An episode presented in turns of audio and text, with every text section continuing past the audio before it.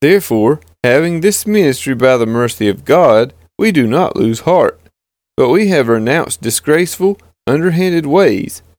We refuse to practice cunning or to tamper with God's word, but by the open statement of the truth, we would commend ourselves to everyone's conscience in the sight of God. And even if our gospel is veiled, it is veiled to those who are perishing. In their case, the God of this world has blinded the minds of the unbelievers, keep them from seeing the light of the gospel of the glory of Christ, who is the image of God.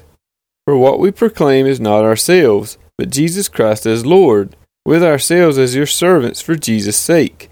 For God, who said, "Let light shine out of darkness," has shone in our hearts to give the light of the knowledge of the glory of God in the face of Jesus Christ. But we have this treasure in jars of clay, to show that the surpassing power belongs to God and not to us.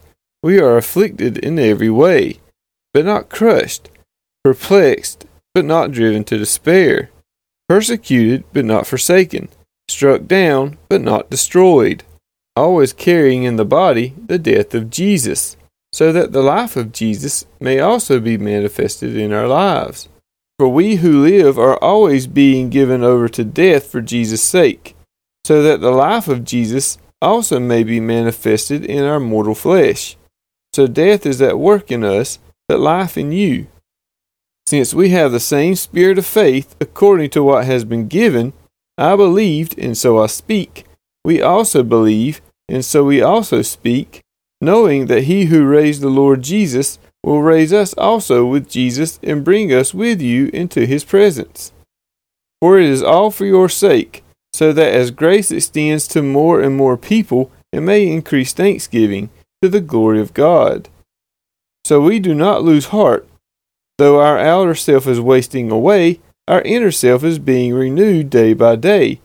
For this light, momentary affliction is preparing for us an eternal weight of glory beyond all comparison, as we look not to the things that are seen, but to the things that are unseen.